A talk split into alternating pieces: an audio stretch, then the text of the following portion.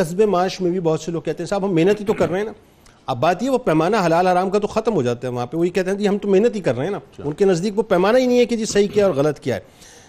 قصب معاش کا جو عملی مظاہرہ ہے، سرکار علیہ السلام نے پریکٹیکلی اپنی زندگی میں وہ کر کے دکھایا۔ اور صحابہ کرام رضوان اللہ تعالیٰ علیہ مجمعین کی پوری حیات طیبہ میں جتنے ہمیں ظاہر ڈیزاسٹرز نظر آتے ہیں، جتنے مصائب نظر آتے ہیں، جتنے امتحانات نظر آتے ہیں، جتنی آزمائشیں نظر آتی ہیں، کوئی واقعہ ایسا نہیں ملتا کہ کسی صحابی نے جا کے دس سوال دراز کیا ہو۔ کیا تربیت تھی؟ بتائیے ذرا۔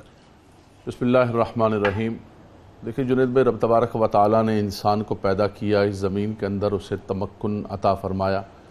فرمایا ہم نے زمین میں تمہیں تمکن بھی دیا ہے اور تمہارے معاش کا بھی انتظام کیا ہے۔ اور اقد مکناکم فی الارض وجعلنا لکم فیہا معایش رب کائنات نے ہر شخص کو پیدا کیا ہے اور رزق رب تبارک و تعالیٰ نے اپنے ذمہ کرم پر رکھا ہے۔ وَمَا مِن دَابَّتٍ فِي الْأَرْضِ إِلَّا عَلَى اللَّهِ رِزْقُهَا وَيَعْلَمُ مُسْتَقَرَّهَا وَمُسْتَوْدَعَهَا۔ واہ۔ رزق رب تبارک و تعالیٰ نے عطا کرنا ہے صرف انسان کو نہیں انسان تو اشرف المخلوقات ہے۔ ہر زمین پر چلنے والی ہر زی روح چیز کو۔ ٹھیک۔ کہیں پہاڑ کے اندر زمین کے اندر کوئی کیڑا ہے اسے بھی رب تبارک و تعالیٰ روزی عطا فرماتا ہے۔ سبحان اللہ۔ لیکن بندہ مومن سے فرمایا کہ روزی رب تبارک و تعالیٰ کے ہاتھ میں قل اللہم مالک الملک توت الملک من تشاء۔ اللہ یبسط الرزق لمن یشاء و یقدر وہ جس کے لیے چاہتا ہے رزق کو شادہ کرتا ہے جس کے لیے چاہتا ہے تنگ کرتا ہے۔ یہ اب بندے کی وہ جو آپ فرما رہے ہیں نا کہ ہر بندہ کہتا ہے کہ یار میں محنت تو کر رہا ہوں۔ فرمایا احل اللہ البیع وحرم الربا۔ رب تبارک و تعالیٰ نے تمہارے لیے تجارت کو بے کو حلال کیا ہے۔ تم نے کسب کرنا ہے یہ ضروری ہے۔ دیکھیں گزشتہ امتوں کے اندر کچھ لوگوں نے رہبانیت کو اختیار کیا۔ ٹھیک ہے۔ جوگی بن گئے تاریخ دنیا بن گئے قرآن نے کہا کہ ہم نے رہبانیت کا سبق نہیں دیا۔ درست۔ وَرَحْبَانِيَتَ نِبْتَدَعُوهَا مَا كَتَبْنَا عَلَيْهِمْ درست۔ فرمایا انہوں نے اپنے اوپر لازم کر لیا۔ اللہ نے ان پر لازم نہیں کیا۔ فَمَا رَعَوْهَا حَقَّ رِعَایَتِهَا۔ جب انہوں نے لازم کیا تو وہ اس کو پورا نہیں کر سکے۔ جو راہب بنے وہ راہب رہے نہیں۔ درست۔ فرمایا تم نے راہب جوگی نہیں بننا ہے۔ تم نے کیا کرنا ہے؟ جیسے آپ نے فرمایا کہ اسلام کے اندر قصب حلال اتنی بڑی اس کی فضیلت ہے کہ فرمایا طلب الحلال فریدت بعد فریدہ فرمایا ایک فریدہ وہ ہے جو تم نماز کی صورت میں حج و زکاة کی صورت میں ادا کرتے ہو.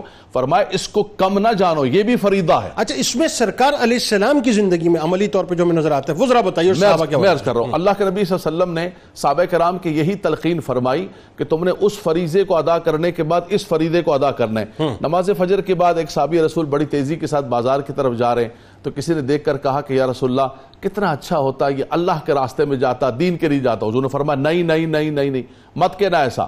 فرمایا یہ جو اس کے اٹھے ہوئے قدم ہیں یہ اس لیے ہے کہ یہ کسی کے سامنے ہاتھ نہ پھیلائے۔ ہائے ہائے ہائے۔ اپنے بچوں کے نان و نفقہ کو پورا سبحان کرے اللہ۔ اپنے والدین کی خدمت کرے۔ فرمایا اس کے اٹھے ہوئے قدم اللہ کے راستے میں۔ اللہ یعنی یہ بھی ایک عبادت ہے۔ عبادت آپ جنید بھائی دیکھیں اسلام کی وسعت اور اسلام کی عالمگیریت کو دیکھیں آپ۔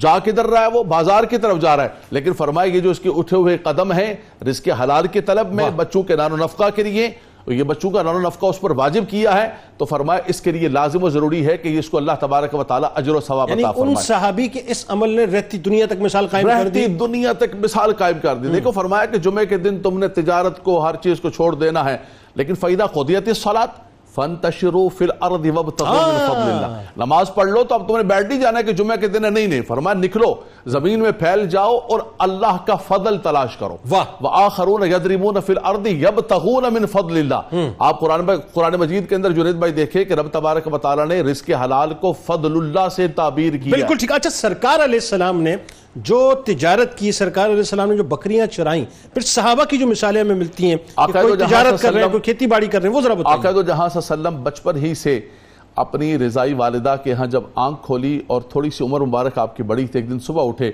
تو پوچھا کہ میرا بھائی عبداللہ کدھر ہے؟ کہا وہ بکریاں چرانے کے لیے گئے۔ فرمایا کل سے میں بھی جاؤں گا اپنے بھائی کے ساتھ بکرے اللہ یعنی بچپن سے کہ میں کسی پر بوجھ نہیں بننا ہے۔ اور حضور علیہ السلام سے پوچھا کہ یا رسول اللہ آپ نے بھی بکریاں چرائیں تو آپ نے فرمایا بالکل میں نے چند قیرات کے عوض میں بکریاں چرائیں بکریاں موسیٰ علیہ السلام بھی چراتے رہے۔ وَأَحُشُّ بِهَا عَلَى غَنَمِي وَلِيَ فِيهَا مَعَارِبُ أُخْرَى آقا دو جہاں صلی اللہ تعالیٰ علیہ وسلم نے بھی بکرے چرائی فرمایا کہ سب سے بہترین کسب یہ ہے کہ انسان اپنے ہاتھ سے کمائے۔ فرمایا داؤد علیہ السلام اپنے ہاتھ سے چیزیں بنا بنا کر لوگوں کو بیچا کرتے درست۔ اللہ کے نبی صلی اللہ علیہ وسلم نے اپنے صحابہ کرام کو جیسے آپ نے فرمایا یہی تعلیم اور سرکار نے۔ تجارت بھی کی خود حضور وسلم نے تجارت کے سفر فرمائے۔ شام کی طرف آپ نے تجارت کے اسفار فرمائے۔ اور حضور علیہ السلام نے اپنی مکی زندگی کے اندر سیدہ خدیجہ الکبریٰ کے ساتھ رہ کر درست، پارٹنر کے طور پر آپ نے۔ تجارت اور صحابہ کرام کو بھی یہی تلقین فرمائی۔ ہاں۔ دیکھیں ایسا ہوا کہ زیرو ہو گئے۔ للفقراء المہاجرین الذین اخرجوا من دیارہم و اموالہم۔ کچھ سب کچھ ختم ہو گیا مکہ مکرمہ کے اندر۔ مدینے کے اندر پہنچے زیرو میٹر سے کھڑے ہوئے۔ اللہ تبارک و تعالیٰ نے ان کے تجارتوں کے اندر وہ برکتیں عطا فرمائے اس کی وجہ کیا تھی؟ کہ اللہ کے نبی صلی اللہ علیہ وسلم نے فرمایا تھا کہ تم نے حلال راستہ اختیار کرنا ہے۔ آج دنیا جنید بھائی یہ کہتی ہے کہ حلال کریں گے تو کہاں سے آئے گا؟ ایسا نہیں ہے۔